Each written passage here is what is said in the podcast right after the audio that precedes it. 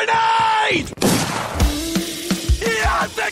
King vai vencer a partida! É inacreditável o que vem jogando o time da NTZ!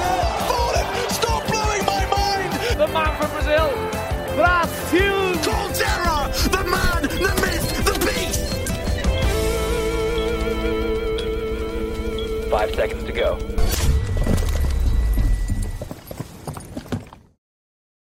E aí, começando o Early Game e hoje vamos falar de Rainbow Six, um anúncio gigantesco para o cenário, reformulado, novíssimo, muitas mudanças e a gente vai explicar tudo aqui. Eu tô com o Rodrigo Faber, com o Rock Marques e com um convidado especial, o Retalha, caster oficial do Rainbow Six no Brasil. Então não vou nem falar muito, já vou jogar a bola para você, Retalha, é um prazer enorme ter você aqui no Early Game. Quero que você diga qual a sua mudança preferida em todo o cenário? O que, você mais gostou desse anúncio que foi feito agora? A gente está gravando na quarta-feira, agora há poucos minutos, às duas da tarde.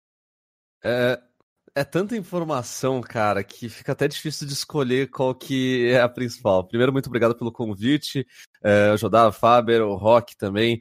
Os três que eu já conheço aí de longa data. O Jodá eu acho que é o que eu tenho menos contato, mas o Rock e o Faber já, já se conhecem há um bom tempinho.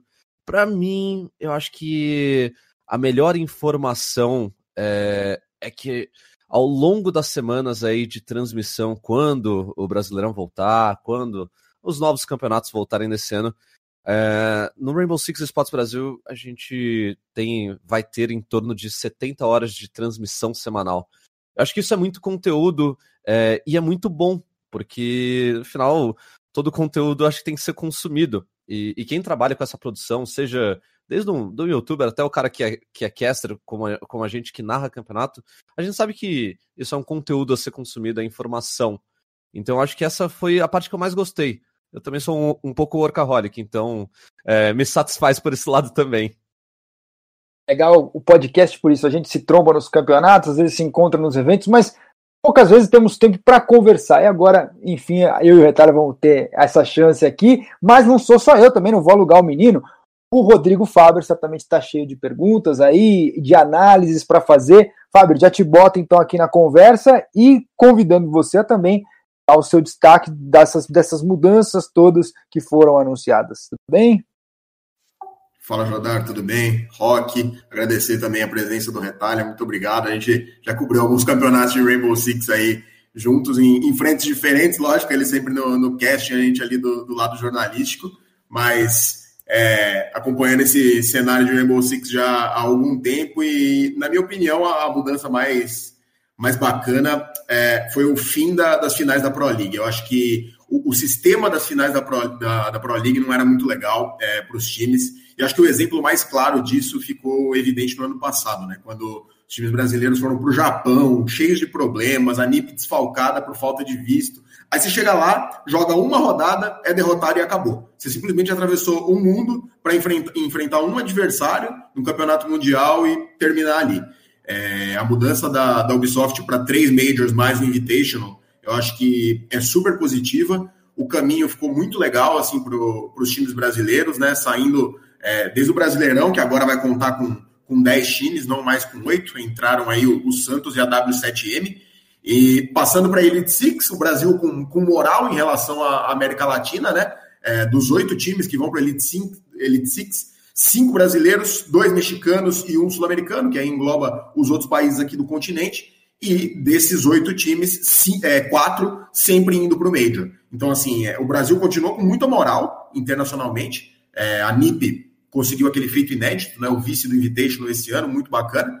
E então eu acho que, acima de tudo, é legal a gente ver como o Brasil é, continua com moral no cenário competitivo internacional e, e também como o Retalho destacou, né? Esse número de horas que a gente vai ter para assistir. A gente vai ter muita transmissão de não só do Campeonato Brasileiro, mas enfim, do Campeonato Mexicano, do Sul-Americano, do Europeu e do Americano aqui no Brasil. E, o Retalho, eu queria fazer uma pergunta. A Ubisoft está contratando, né, cara? Senão sei o Melino não, não, tem mais, não tem mais jeito desse jeito aí, não, cara. O negócio é que quando a gente fala de esportes, rapaz, é, é só eu e o Meli. Eu e o Meli a gente resolveu monopolizar, não, brincadeira. É, a gente já teve esse processo de contratação da, da, Ubisoft começando há dois anos atrás, em 2018, com a entrada do Cap do Guizão. É, o Guizão acabou saindo, ficou o Cap, e a Vicky veio como nossa comentarista. Também teve o Guile, que virou nosso analista durante o Brasileirão mas pode ter certeza que a equipe da Ubisoft, a crew da Ubisoft para casting, é, vai ser muito boa agora para essa temporada, por tudo que está por vir. É, não posso dar detalhes, mas eu participei ali da seleção junto com o Meli. É, e boas pessoas, bons profissionais aí estão para surgir no mercado. É, e é, é necessário, quando a gente fala de 60 horas de conteúdo semanal, não existe narrador, comentarista que dê conta de cobrir tudo. É muita informação. É, além disso, a gente sabe que a voz ela é uma limitação física. É, você não tem voz para cobrir todo esse conteúdo também. Mas muito legal, a gente fica feliz de saber que mais gente está podendo ingressar até na carreira de caster, de jornalista, e que a gente tem as transmissões cada vez mais frequentes. Isso é muito importante para a popularização não só do Rainbow Six, mas de qualquer esporte e do esporte eletrônico como um todo. Retalha, Faber e todos os nossos queridos ouvintes do Early Game, cara, não vou, não vou mentir, ainda não entendi todas as mudanças, estou lendo aqui e, e, tentando pegar mais ou menos é, tudo que vai mudar, mas só para manter nessa da, das transmissões, é, Retalha, você falou sobre como ser workaholic e, e também as novas contratações da Ubisoft para dar conta de tudo isso. É uma prática que a gente não estava acostumado, é, não está muito acostumado a ver aqui no Brasil, né? A gente ter transmissões em português de campeonatos internacionais. O LoL fez isso antigamente, o Rainbow Six é, já fez isso, mas o padrão para a maioria dos jogos é a gente é, ter pouca atenção pro os campeonatos que não tem nenhum time brasileiro participando ou são internacionais por si só. É, o quão importante você acha, até para a construção de uma comunidade mesmo, que é ter essas transmissões em, em português? Primeiro, eu acho que assim, a gente não tem as transmissões porque o Brasil é muito. É, o brasileiro é muito assim. Então, quando você vai para um campeonato internacional, obviamente o brasileiro vai torcer pelo Brasil porque é o Brasil contra o mundo, é a paixão. É, isso acontece no esporte tradicional ou nos esportes também. É, eu sempre fui um defensor e eu sempre quis narrar, por exemplo, quando a gente tinha Pro League, narrar a Pro League Europa e, Amer e a da América do Norte. Só que aí, por questão de, de custos e, é, e gerenciamento de projetos, não era possível. É, além disso, eu achava isso importante porque você constrói uma comunidade com uma visão ali é, de um todo e não apenas do seu cenário local. É, ao mesmo tempo, falando de um, de um game, falando de um esporte, você também começa a mostrar como que são as outras regiões. Para um narrador que, ou, e comentarista, é, eu achava muito importante porque quando acontecia a League era o seguinte: a gente tinha a etapa regional, então a gente narrava Latam, e de repente, depois de dois meses, três meses, vinha, uh, chegava a final presencial, e na final presencial você tinha equipes da PAC, equipes da América do Norte e da Europa sendo que você não tinha transmitido antes desses jogos. Então, às vezes, até pro caster ou pro, ou pro torcedor ficava um gap ali de conhecimento. É, o caster, assim, ia depender de você de assistir as outras partidas, é, mas particularmente eu, eu sempre gostei mais de ver o ao vivo e não o gravado. É, é diferente para mim, mesmo que eu tenha a partida disponível para ver a qualquer horário. Eu prefiro ver ela ao vivo acontecendo ali na minha frente e eu consigo guardar melhor as, infor as informações dessa maneira. Então acho que para um público em geral é mais conteúdo, é, é muito mais in informação. E eu sempre apoiei, eu acho que você precisa alimentar, né? A gente vai ter a paixão sempre pelo Brasil, mas ao mesmo tempo você mostra como as outras regiões estão saindo. Você tem a construção de uma história é, em cima de, desses times, então você consegue saber exatamente, pô, esse time aqui na América do Norte estava ruim lá na primeira rodada. Onde eles estão agora na última rodada e, e com chance, quem sabe, ser, serem campeões numa, numa grande final. Falando de cada um dos campeonatos, primeiro o Brasileirão, desse ano, que vai ter 10 times, como a gente até já falou aqui. O campeonato vai ter dois turnos, o primeiro entre julho e agosto e o segundo vai ser entre setembro e outubro. Tem jogo na quinta-feira, no sábado e no domingo, a partir da uma da tarde e são três partidas por dia no formato MD2. Itália, o que, que você achou então é, dessa possibilidade agora do campeonato com 10 times? Isso enriquece o cenário e a maneira como ele está sendo organizado, os dias de transmissão? Uh, enriquece o cenário porque a gente sai de oito times, vai para 10, é um, é um aumento aí. Uh, acho que é legal porque você consegue trazer novas organizações também. Então a gente tem, por exemplo, uh, a Fúria, que pegou uma line que já tinha subido pela Série B do campeonato de 2019, e a entrada de Santos e W7, que pegaram lines que venceram o qualificatório para esse Brasileirão 2020.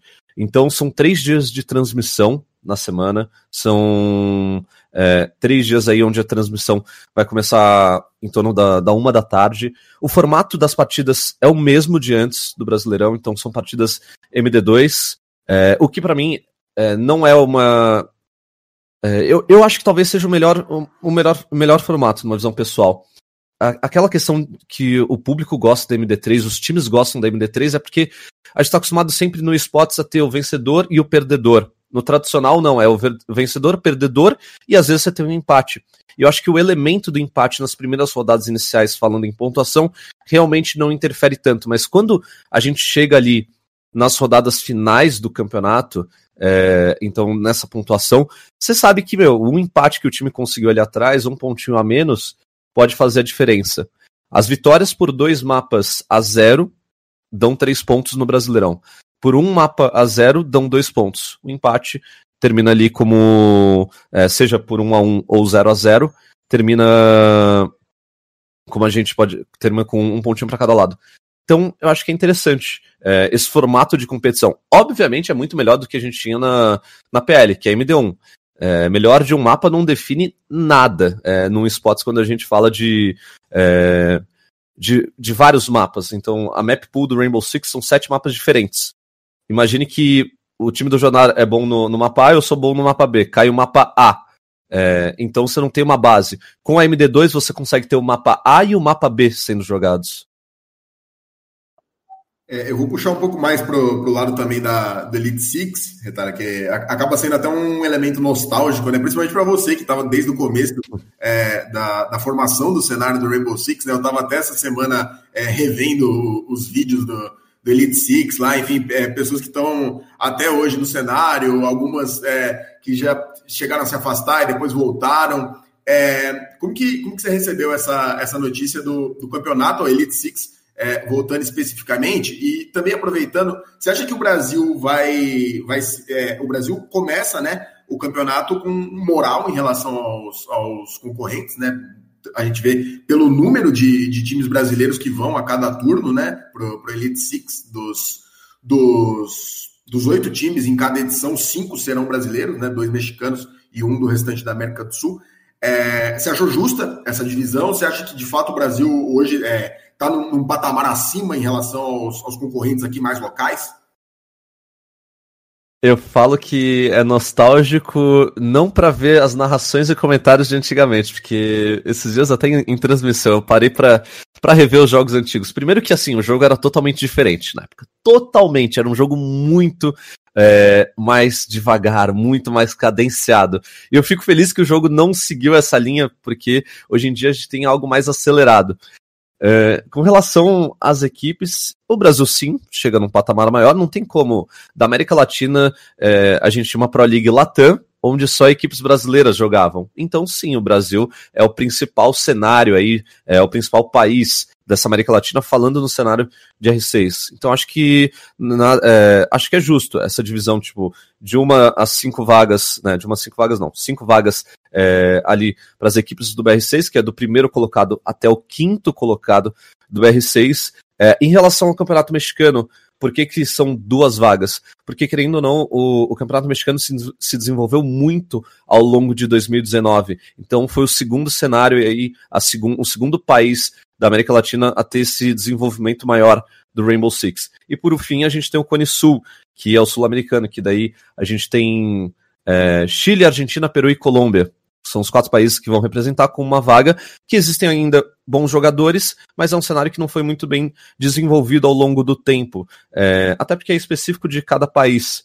Mas a gente chega com, com essa força inicial, é, só que é um campeonato presencial, sempre existe a chance da surpresa, ainda mais né, do, dos azarões. Tem chance de, de chegar um azarão aí, e talvez por não ter tanta. as equipes brasileiras não terem tanta informação, não, não estarem até acostumados com o estilo de jogo, é, pode dar ruim às vezes para um lado. A gente não vai torcer para isso, né? Brasileiro a gente vai torcer sempre pro Brasil, mas eu gostei de ver essa união da, da América Latina. Todo mundo sempre cobrava. Eu lembro que é, sempre tinha pergunta de fã, ah, mas é Pro League Latam, por que, que só tem equipe do Brasil? E aí como que você justificava? A Pro League era um campeonato online que acontecia. É, não tinha como incluir uma equipe do México é, nessa etapa online, porque a diferença de ping é muito grande. Às vezes até a diferença de ping é, entre os nossos parceiros aqui da mais do, do Cone Sul já fica mais, é, já ficava mais evidenciado e o ping já dava uma boa diferença. Por isso que não tinha, eu acho que a, a grande participação dessas equipes. É, e retalha, pulando da América Latina para o mundo todo, né? A gente vai ter os Majors com um protagonismo muito maior agora. Antes a gente tinha é, acho que teve um Major por ano, né, nos últimos dois anos. Só que agora os Majors meio que vão substituir a final da, da Pro League como grande competição internacional que acontece a cada, a cada três meses, acredito, acredito eu, dois ou três meses. A gente vai ter um Major em maio, um Major em agosto e um Major em novembro. É, o que, você acha desse novo formato para as competições mundiais? É, o Fábio já falou aí que que a final da Pro League era muito ruim na, no formato, você ia lá, às vezes acabava desclassificado antes mesmo de se acostumar com, com o país que você tá. O que, que você achou desse novo formato com três majors e dando um significado novo aí para esses encontros internacionais? E é claro também, se você quiser falar alguma coisa do Six Invitational, que é o, o grande mundial da modalidade que segue acontecendo no comecinho do ano, como, como já tem sido aí há algum tempo. Uh, Alguns fãs já me perguntaram, pô, Retalha, fiquei triste com o fim da PL, é, mas o pessoal não entende que o que vem e o que veio, né, já, já pode dizer o que veio, é, nesse pós-Pro League é muito maior do que antes. É, antes a gente tinha realmente um Invitation e um Major por ano. Ano passado foi o Major é, em Rally, que a gente foi. Particularmente da minha visão pessoal aí é aquela coisa, né? Eu tô sendo beneficiado nisso, mas eu gosto muito porque a gente tem essas viagens inter internacionais, então eu falo que é muito bom viajar é, internacionalmente ainda mais a trabalho. E o meu outro lado de satisfação com relação é, aos Majors é que é um campeonato de uma semana. É, então, de novo, eu entro naquele ponto do, do, storytelling. Tipo, você conta uma história de um campeonato de uma semana. Pro League você começava na sexta, terminava no domingo e como o Faber falou, perdeu no primeiro dia, acabou para você. No Major, não, você perdeu no primeiro dia, você ainda tem uma chance ali é, no segundo dia de jogar. Você tem, quem sabe, uma terceira, vai ter que ver como que é o formato do, do Major. No último Invitation que a gente teve desse ano, agora de, de 2020, né? primeiro e único, é, o formato mudou. Não sei se para os Majors seguintes agora esse formato vai ser o mesmo, mas a gente teve dupla eliminação numa chave de playoffs. Então não. Você chegou na chave de playoffs ali no, no final, você não era eliminado depois de perder um jogo, você tinha uma chance de repescagem, que foi até por aí que a NiP fez uh, a corrida deles até a grande final contra Space Station. Então acho que, imagina, por exemplo, uma NiP sendo campeã, que pena que não foi, mas a NiP sendo campeã vindo pela chave de perdedores desses playoffs. A história que você conta disso é uma história de superação, é, é uma história linda. Ou até mesmo a história da SSG, que veio, por exemplo, de é, bons resultados e aí estava perdendo e conseguiu se recuperar. Numa Pro League você não tinha toda essa emoção.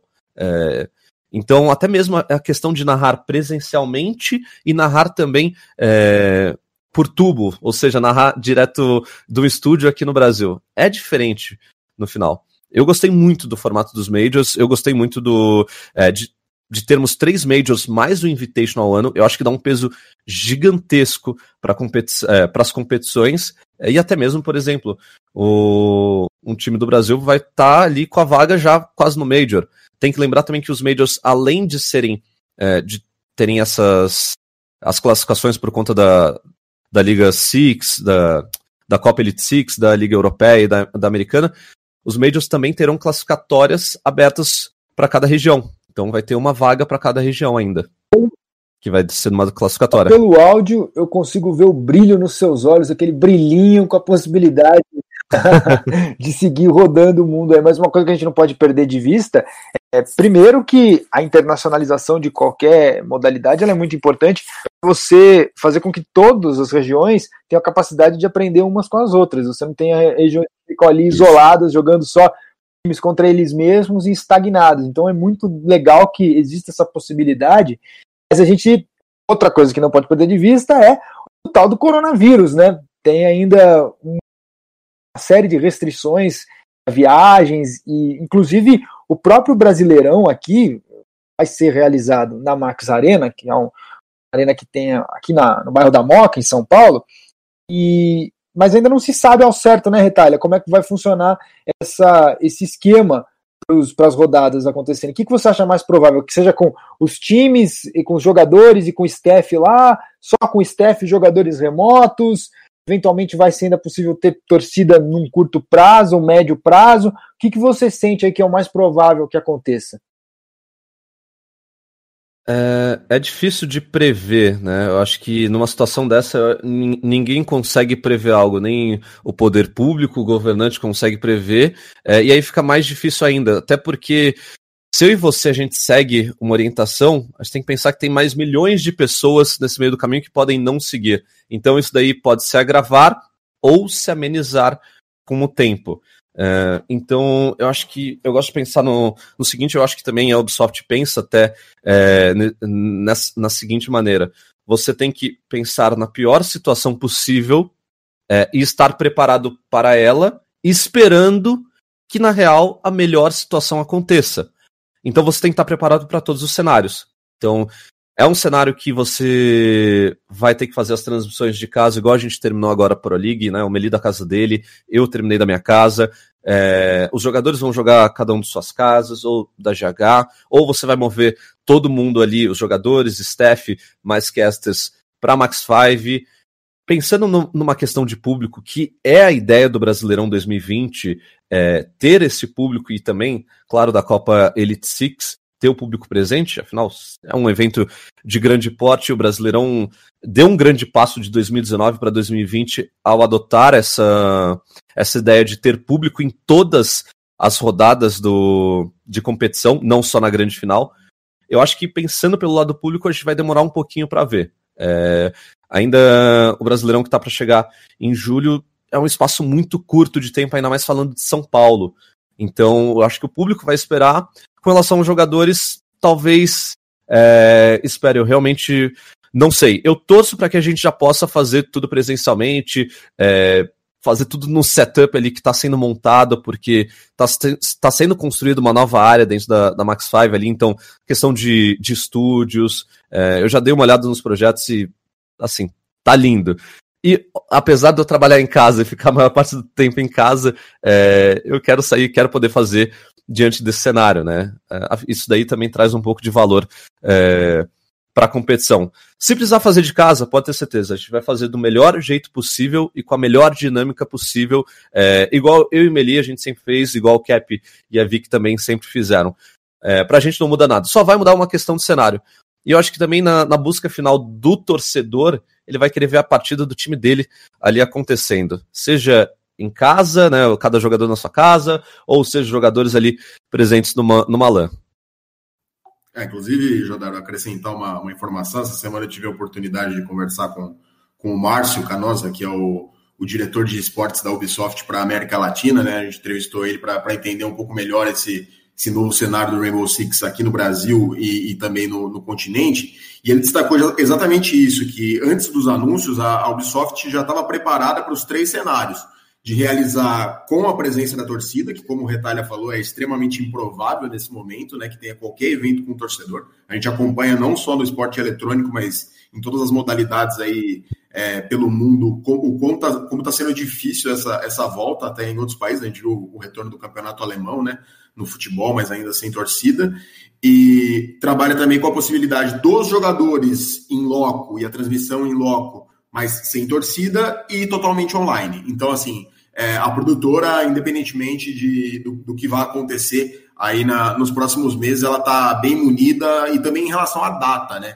É, justamente por, por isso, 2020 é um ano de transição para o Rainbow Six brasileiro, né? Em 2021, que se planeja já aquele calendário cheio que a gente viu e tudo mais. Mas aproveitando que a gente está falando da, da criação de conteúdo e dessa transferência para a Max Arena, é, eu queria, o, o, o Retalho, inclusive, comentou esse, esse lance do storytelling, né? A Ubisoft vai ter também um estúdio lá dentro da Max Arena para criação de conteúdo. A gente viu hoje a divulgação do, do teaser, é, do documentário sobre a formação dos jogadores, a história dos principais jogadores. A gente vê que cada vez mais o Rainbow Six está investindo nesse lance da formação da base, né, né, Retalha? E principalmente agora com essa novidade do, do draft, da Liga Six, que vai ser um torneio que qualquer time literalmente vai poder se inscrever, obviamente dentro das regras propostas pela Ubisoft. Eu queria é, saber o que, que você achou dessa, dessa nova proposta, né, da Liga Six, é, sendo a, a, porta de entrada para o Rainbow Six Siege brasileiro, para o cenário aí para quem quer entrar, mas também ter o fato do draft ali, o jogador que, que vai poder se tornar elegível aos times é, do Brasileirão ao fim do ano. Queria que você fizesse um, um apanhado de tudo. O que, que, que, você pensa sobre essa nova lógica?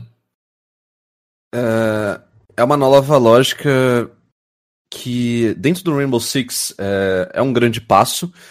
Assim, em relação à, comunidade, a Liga Six, até mesmo as transmissões de, de campeonato, por exemplo, por community casters, é, a Ubisoft vai continuar mantendo isso. A Ubisoft ela também é, pensou com o draft e também com a, a ideia da Liga Six Plus, né? Depois a, o, o, provável ingresso das equipes ali da liga dentro de uma série B, é, em cuidar da comunidade cuidar da base. Não adianta nada a gente falar só de competitivo de elite, ou seja, dos jogadores que estão ali no, no tier 1, né? Estão brigando pelas principais competições, é, e não esquecer do pessoal que tá para trás. Por quê? O pessoal que tá ali mais embaixo. Porque cedo ou tarde, um retalho que tá no Tier 1, ele vai se aposentar. Talvez ele não renda mais a, a, aquilo. E se você não tiver um jogador da base, é, ou até uma base bem trabalhada, para subir, o seu cenário começa a decair depois de um tempo, ou até mesmo o seu cenário estagna, porque ficam as mesmas caras e os mesmos rostos nas mesmas equipes, e aí só tem aquela troca é, de um jogador pelo outro, de uma equipe com a outra. O que eu vejo, pelo menos já de 2019 para 2020, é, por parte das equipes, é, são elas começando a arriscar e começando a encontrar jogadores de base, ou seja, jogadores que completaram 18 anos agora. É, a gente tem o caso do, do Alemão pela INTZ, o próprio Lagores pela equipe da Black Dragons aí, é, mais recentemente. É, então são, por exemplo, são jogadores que já estavam na base do competitivo, jogavam campeonatos amadores, e aí agora que eles têm a idade, que eles, que eles completaram 18 anos, é, as equipes grandes chamaram eles e eles já foram direto ali para o Tier 1. Então acho que isso acaba sendo essencial, é uma porta a mais que se abre para esses jogadores. Inclusive, uma das maiores dúvidas que acho que todos os casters acabam recebendo é: pô, Retalha, como que eu faço para ingressar no competitivo de, de Rainbow Six? Como que eu faço para ingressar no competitivo? Se ainda fosse um esporte é, onde você fala que é um esporte solo, então sou eu, mas eu só depende de mim mesmo, beleza. Mas quando a gente fala de Rainbow Six, você depende de uma equipe. Então o primeiro passo seria você ter uma equipe. E aí, se destacando através da, da Liga Six, você pode ser chamado depois é, para o draft, né? Preenchendo a lista, né? A, a, a, planilha do draft, se inscrevendo. Então é bem interessante, Fábio. Eu, eu quero ver como que vai funcionar eu quero ver na, na prática mesmo, até porque é um passo bem diferente do que a gente está acostumado a ter é, aqui no nosso cenário. Acho que eu, eu posso estar tá sendo um pouco leigo, mas se eu não me engano, acho que no Brasil pelo menos é a primeira vez que a gente tenha algo é, proposto nesse nível, algo desse tipo. Posso trazer um pouquinho de discórdia aqui para a conversa? À vontade. O, o, seguinte, a gente na, no Brasileirão, semifinais são MD3 e a final MD5 que vocês acham é, dessa escolha? Porque eu penso que, do ponto de vista esportivo, é um problema você ter uma discrepância entre o que acontece na semi e, e na decisão. Entendo que, é, pelo negócio, é realmente é muito difícil você não ter uma MD5 na final, pela quantidade de jogos, pelo engajamento, pelo público. Mas será que, por dos times e do ponto de vista da competição é o ideal? O que, que você acha, Retalha? Uh, eu sou fã. É, eu acho que assim, se fosse uma fase de playoffs, né, semifinal, tudo MD5, é, é, é um pouco cansativo, mas eu sou fã dessa final MD5. Eu vou até pegar como exemplo a grande final do, do, dois, do, do BR6 2019, que foi lá na Game XP. E foi uma partida de 5 horas, onde assim, eu e o Meli, a gente teve que. A Mila tava com a gente também. É, todo mundo teve que levantar uma vez para ir no banheiro durante a transmissão, porque não dava.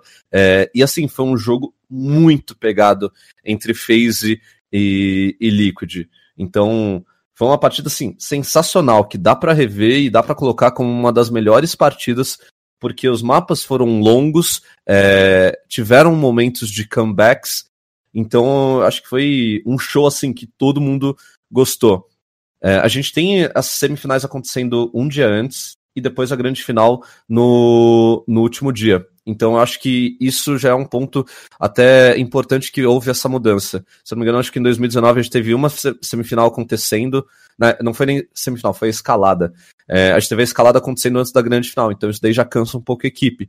Falando assim da semifinal acontecendo no sábado e uma grande final acontecendo no domingo, por exemplo, é, você tem pelo menos um tempo de descanso, é aquela coisa, todo mundo chega descansado para a partida e você consegue ter um grande show. E só voltando um pouquinho, retalha na, na questão do draft, que eu não sei se você tem a, a resposta que, que, eu, que eu preciso, mas é, você sabe se vai ser a única maneira da gente adquirir, da gente não, né, dos times adquirirem um, um, um jogador, porque a gente vê o draft como modelo nas ligas americanas, né, um exemplo clássico, que é praticamente a única maneira que você tem de conseguir um jogador novo, a não ser que você troque um jogador ou pegue um, um jogador que está sem contrato, né? Não tem como você comprar um, um jogador adversário é, como a gente vê no, nos esportes normalmente, nos outros esportes tradicionais. Você sabe se essa vai ser a única maneira de, de adquirir um novo jogador e já emendando também com os times Academy. A gente viu os times Academy, principalmente no LoL, virarem meio que um negócio, né? Você ia lá subir um time para a primeira divisão, né, para o CBLOL, e depois vendia ele, a NTZ é, fez isso, ficou, ficou conhecida por fazer isso, e você queria emendar se você acha que esse vai ser uma, uma consequência no Rainbow Six também. A gente vai ver times Academy sendo montados, não só para revelar jogadores, mas também para vender vagas no, no, no BR6. Uh, com relação às transferências, uh, as transferências vão ter que respeitar né, as janelas. Não necessariamente, uh, pelo menos pelo que eu imagino, pelo que é, eu acabei lendo e recebendo de informação, você vai poder pegar só, por exemplo, o Rock que está no draft. Não. Então, se quiser chamar o Retalhinha que está ali é, completamente away do mundo, está no canto dele jogando, mas você sabe que é um bom jogador, é, esse jogador sim pode ser chamado. A Academy, eu acho que é uma chance desses times acabarem fortalecendo a base. Eu realmente espero que isso não aconteça, mas aí vai do, do mercado e também das próprias organizações. Né? Elas vão ter que tomar uh, as decisões. De qualquer maneira, eu acho que já pelo menos para o jogador que está numa base, é, já vai ser um start ali na carreira dele, já vai ser um início, é, pelo menos para ele ter uma ideia. Ó, a bela da furadeira aqui, ó, brincando aqui do, nas obras de casa, como sempre falo, às duas e pouco, sempre quando eu vou fazer alguma, alguma coisa importante, os caras começam a obra do lado. Mas eu acho que é, o draft, eu quero realmente ver como vai acontecer, como que a, comunidade vai reagir ao draft.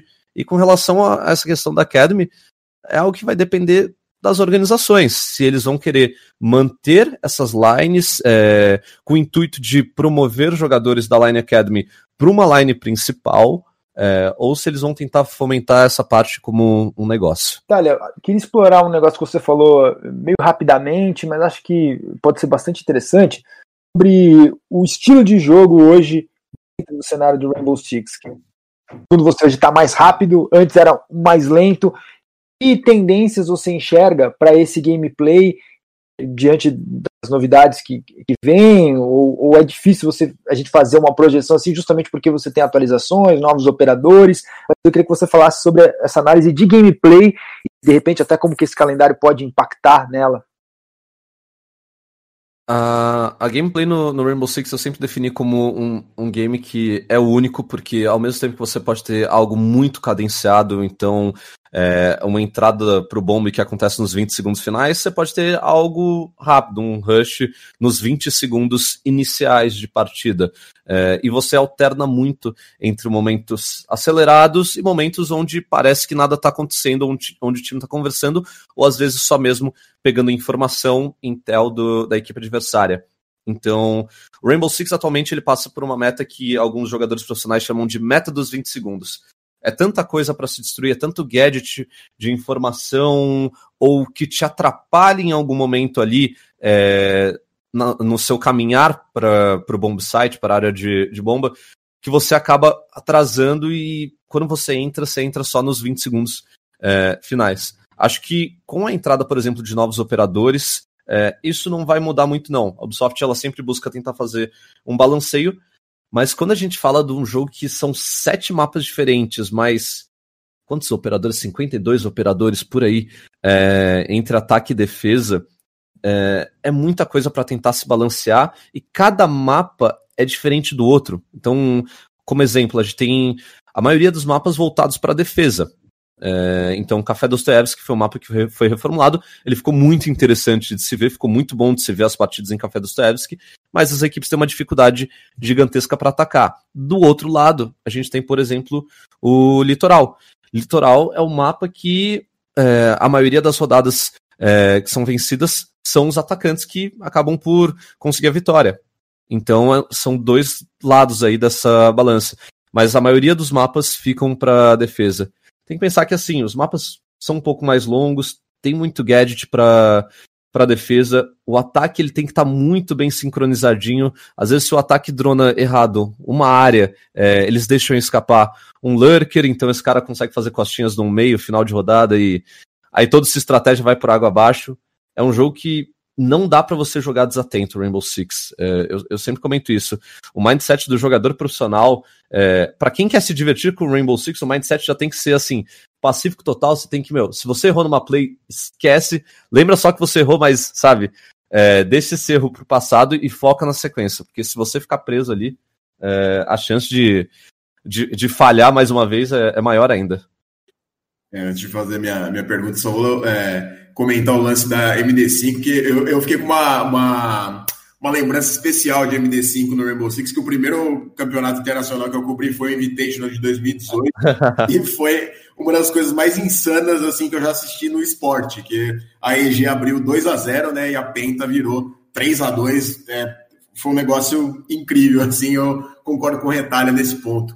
É, Para dar também um, mais uma, uma, pitada nisso daí, é igual no futebol. A minha, meu problema era mais com o fato da semifinal ser um formato diferente da final. Mas no futebol mesmo você tem final que de Libertadores que tem prorrogação, mas semifinal vai direto para pênaltis. Então a gente não é uma característica única de, de um esporte específico.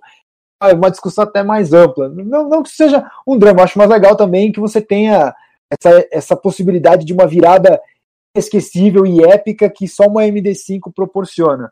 Mas essa, essa diferença da semifinal e da final que, que acho que vale o debate, mas não vamos nos perder nisso. Prossiga. Não, já, já que tá todo mundo opinando, eu vou opinar também. Final jogo único na Libertadores é ruim e final MD5 nos esportes é ruim também. É, tá feito aí então ó, o posicionamento. Vai, Fábio. É, eu queria destacar é, o lance do, do sistema de disputa, que eu, na entrevista com o Márcio também eu, eu, pude entender um pouco melhor qual que é a ideia da Ubisoft. É, eu perguntei para ele se algum dia a Ubisoft é, pensava no lance das franquias, né? Que a gente vê que o, o CBLOL, por exemplo, é, planeja entrar em franquias no ano que vem. E a Ubisoft é um pouco peculiar nesse sentido para o Rainbow Six é, brasileiro, que é um sistema, como o Márcio definiu, híbrido. Ele, ele não é de franquias, ele tem um rebaixamento, só que só cai um time, né? E talvez caia, né? Porque é uma série de promoção, não há rebaixamento direto nesse Brasileirão, então são 10 times. O último colocado ao final dos três turnos joga uma série de promoção com o campeão da Série B. Então, apesar de não ser franquia, é um, um negócio muito estável. E além do lance do draft e dos times academy, que também parece é, coisa de franquia, é, elementos de, de, de franquia, é, a, a, gente vê uma, uma fidelização muito forte da, da, Ubisoft com as organizações que entram no Rainbow Six, né? Acho que o programa piloto é um, é um bom exemplo disso. As organizações aí monetizando é, 30% é, do valor dos itens vendidos dentro do jogo. Então você vai lá, compra a skin da Team Liquid e a Team Liquid vai embolsar 30% do valor. E isso, obviamente, acaba fidelizando a organização com, com, com o jogo, né, com o cenário. O que eu ia perguntar para o Retalha é, comparando com, com os outros jogos, o que a gente observa no Rainbow Six é que cada vez mais a gente tem, de fato, é, fanbase da, dos times, das organizações. Por exemplo, o cara que é torcedor da FaZe, não é porque o cameraman saiu da FaZe, ele vai mudar de time.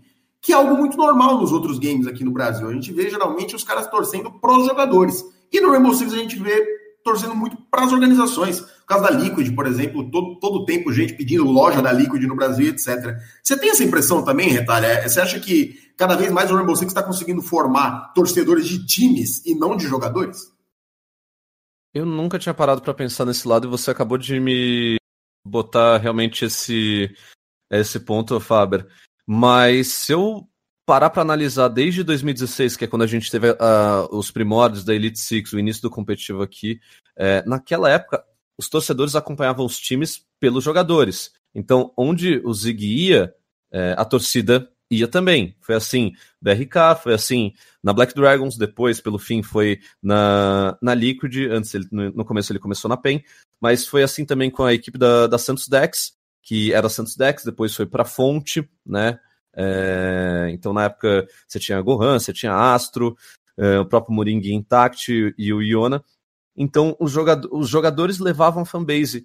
E eu acho que talvez de 2018 para cá isso tenha começado a mudar um pouquinho. Então os torcedores começaram é, a se adequar ali, é, não a se adequar, é, a torcer pelos times e não pelos jogadores. Não sei como seria, por exemplo, com um caso, supondo que isso acontecesse, o caso de uma saída do Nesk, de uma Team Liquid, e se ele fosse para uma INTZ. Óbvio que eu acho que talvez a fanbase do Nesk é, saísse é, e talvez torcesse para a INTZ. Mas acho que alguns times estão sabendo trabalhar muito bem essa questão do marketing aqui no Brasil, seja com produção de conteúdo, com isso no, nos internacionais, é, ou também com a, com a, própria divulgação. Mas é, é realmente é um, é um bom lado, que normalmente a gente vê no, nos spots o pessoal torcendo pelo jogador é, e não pela fanbase, ainda mais quando, e não pelo time, ainda mais quando o time é internacional, não é um time nacional. Porque quando o time é, é nacional, tudo bem, tem a, a, paixão pelo time brasileiro que está ali representando. Agora, com o internacional não tem tanto é, esse apego. Isso acho que é, é, é um passo mais importante ainda para os esportes, para seguir os esportes tradicionais, porque, é, por exemplo, eu torço para o Corinthians. O Corinthians existia há anos e anos e anos. Então existe toda uma história. Às vezes o avô, o pai, o irmão torcendo e você vai junto. É, e nos esportes, isso, como a gente está vivendo o início dos esportes, é, isso ainda não é algo comum, né? Não, você não existe um time é, que está aí há anos e anos e anos. Existem alguns times que já estão alimentando o cenário, é, mas não que estão há, muito tempo ao ponto de passar de geração para geração, sabe? E retalha, é, uma, uma coisa que a gente percebe no, no, na trajetória do Brasil no Rainbow Six é, a gente teve o, o, título mundial da Liquid, né, que acho que é o, o nosso grande resultado para os esportes daqui. Agora a gente teve mais uma boa campanha da NIP e agora a gente emenda uma fase totalmente diferente. Né? O Brasil já não vai ter, me perdoe se eu estiver errado, mas não vai ter mais a, a vaga direta no, no Major, você vai ter que brigar por, por uma vaga com outros times latinos. Claro que a gente está num, num nível é, um pouco acima deles por enquanto. É, mas se for para a gente fazer um balanço de toda essa, essa, meio que vamos chamar de primeira fase, né? Não, não sei se é bem primeira, porque antigamente tinha Xbox e tudo mais, mas essa, essa fase de Brasil no, no Rainbow Six até agora, antes desse novo formato, é, é um balanço positivo se a gente enxergar o Brasil perto de outras potências é, internacionais. Dá para falar que, que a história do Brasil no Rainbow Six nesse primeiro momento foi uma história positiva? Sim, é, a história do Brasil no, no competitivo É, realmente, a nossa maior dificuldade sempre foi no, nos Majors e, e, no Invitational. Agora isso foi quebrado com a NIP chegando ali na, na vice, como vice-campeã desse último Invitation, mas a gente teve muita, já passou por muita dificuldade em campeonatos de longa duração, né? Esses campeonatos que reúnem fase de grupos e depois fase de playoffs. Nas Pro Leagues, é, por mais que tenha acabado, eu falo, pô, ainda bem que acabou, a gente se saía melhor. Então, nas Pro Leagues, a gente terminava ali sempre é, entre, é, primeiro, entre primeiro e quarto, é, mais para segundo e quarto, né? Se a gente pensar Rio de Janeiro, que a FaZe terminou em segundo, é, primeiro a, Liquid conseguiu ser campeã, isso já tem um bom tempo, também não dá para viver de passado. O Brasil sempre foi um potencial. Eu acho que agora que a gente começou também a ter essa mudança de jogadores 2019 para 2020. Então, jogadores é, que eram mais antigos no cenário começaram a dar espaço ali para novos jogadores. Acho que talvez as nossas chances até pod podem aumentar. Pino e Muzi, eu acho que são dois exemplos disso pela NIP no, no Invitational. O Muzi, principalmente. O Pino já tem uma história até do, do primeiro ano de, de R6, mas aí depois, como ele não tinha idade, ele teve que ficar parado, mas voltou destruindo. Mas o Muso eu acho que seria o exemplo disso. É um cara que completou 18 anos também é, no ano passado e já veio com tudo aí para voar nesse ano. É, e voou no Invitation 2000 e 2020. Assim, primeiro campeonato internacional dele e é, tava um monstro ali, ninguém segurava ele, ninguém conseguia parar. Então acho que a nossa história, a jamais pode pensar isso, ah, mas a gente não consegue chegar na, como vice-campeão. É, tem que ver o que, que acontece. É, é, é, é, difícil falar de ah, o mindset dos jogadores, a cabeça dos jogadores, a galera esfriou na partida, é, perdeu o controle, não tem psicológico. Mas isso acontece, cara, ainda mais falando de, de R6, que é um jogo que tem muito detalhe. É, R6 não é previsível. Eu, eu não eu, por exemplo, eu não gosto de fazer prediction de R6. Vira e mexe, o pessoal pede, oh, faz um prediction aqui do que, que você acha de como vai acontecer o, o Invitation. Eu falo, já teve prediction que eu fui totalmente na zoeira é, e falei, meu, vou botar desse jeito porque é, não tem como. Às vezes o resultado, por mais que você tenha ali o time A e o time B e o B é a zebra, é, o time B vai e consegue ganhar. Porque tem muito detalhe, não é um, não é um jogo linear. Os mapas não são lineares. Você tem N opções, então tem N coisas que podem acontecer numa partida que podem levar a vitória do lado A para o lado B ou do lado B para o lado A. A gente chega então no nosso late game, considerações finais. Eu vou abrir a fila aqui, sendo que eu estou ansioso para ver como é que vai se dar essa disputa entre o Rainbow Six e o Valorant. Vai chegar forte também agora aí. Vejo algumas semelhanças nos dois jogos.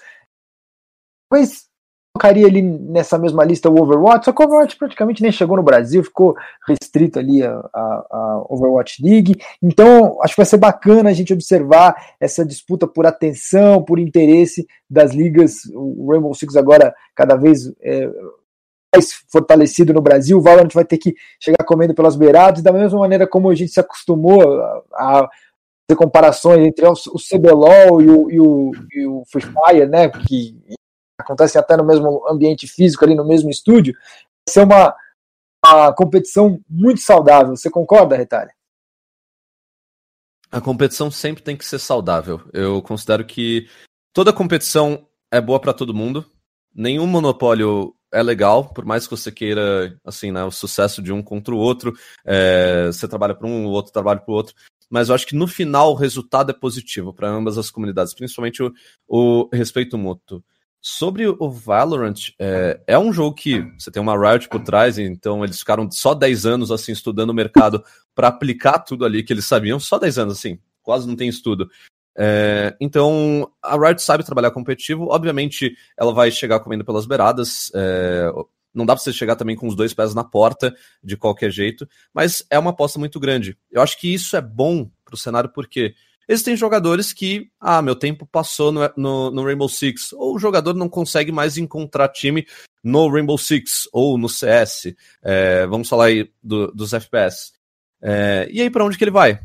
Se ele quer ser jogador, ele vai ter que achar a área dele. Eu não acho que um vai anular o outro, nesse caso aqui do, do R6 com Valorant. Até porque o projeto do R6 é, é muito grande. Então, quem está no Tier 1, é, até mesmo um Tier 2 ali, falando de é, Série A e Série B, não teria por que trocar um pelo outro. Pelo menos não, não faria muito sentido. Agora, se o cara tá parado, não encontra um time, é, acho que sim, é, é, válido. Ele é jogador profissional, ele vai ter que buscar o espaço dele ao sol também. E às vezes ele vai conseguir brilhar num, num ou no outro.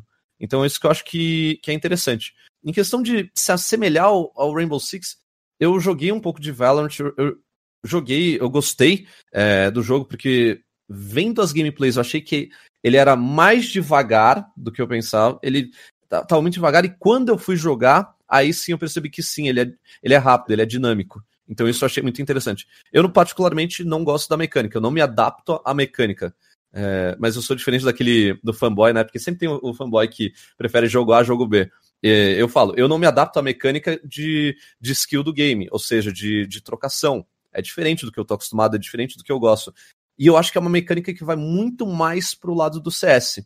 Então, não é qualquer jogador de Rainbow Six, por exemplo, que se adaptaria ao Valorant. Agora, em compensação ao jogador de CS, eu acho que aí você tem uma proximidade muito maior.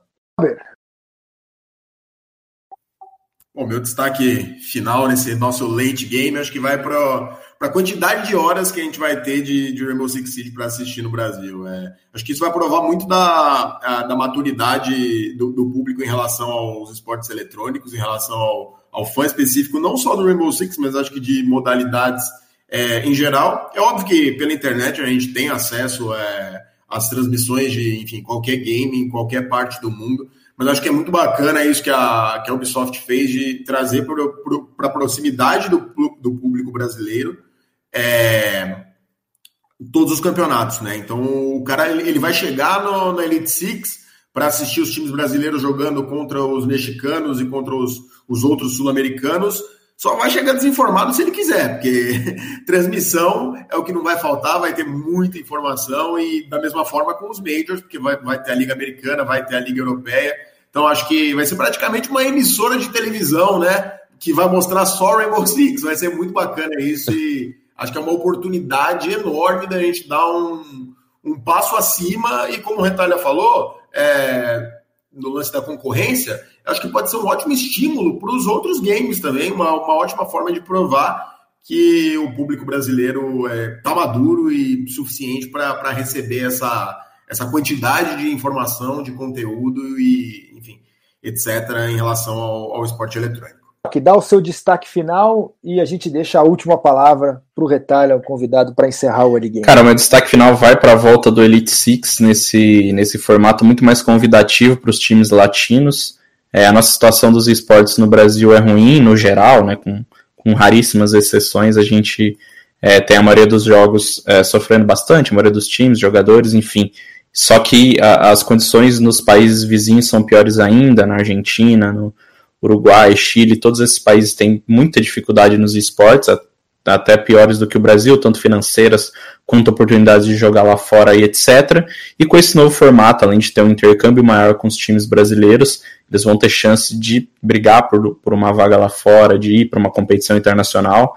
E a história mostra o quanto isso é importante para qualquer região. No CS, por exemplo, a gente tem é, muitos times que de, de, países vizinhos que sempre foram bons times, vieram aqui no Brasil e, e não, não e não conseguiram ter grandes resultados, mas com o tempo é, as coisas foram mudando. A gente tem Isurus aqui, a gente tinha Meyer na MBR até ontem, né? Ele, ele não, não, não, teve uma experiência muito boa lá, mas é um jogador que se destacou jogando pela Sharks. Nas Sharks a gente tem um argentino.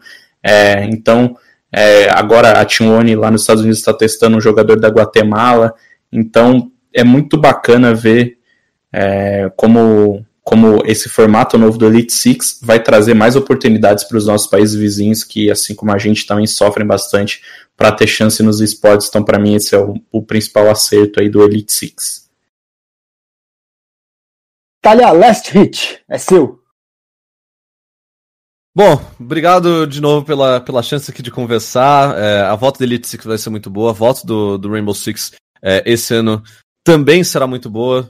Tudo que é, eu desejo aí é que a gente passe logo por toda essa crise agora, né, por toda essa pandemia a gente possa ter o Elite Six, o Brasileirão, acontecendo de forma presencialmente e os Majors também. Saibam que, assim, independente do que acontecer, é, nós teremos Rainbow Six, você vai poder contar com Rainbow Six aí na sua telinha durante a semana, com muito conteúdo, não só de transmissão, mas também de, de produção de conteúdo, porque é, a nossa equipe ali que trabalha com isso é F de Formosa, é, seja no, nos invitations, nos majors, quando a gente viaja todo mundo, o pessoal do social media. Então, é, a equipe da Ubisoft vem aumentando ao longo do tempo em spots. Então, simbora que 2020 o Spot só tem a ganhar com isso. Perfeito. Obrigado mais uma vez, Retalha, a sua presença. Obrigado a você que acompanhou o Early Game até aqui. Abraço, até semana que vem. Quinta-feira tem mais. Tchau.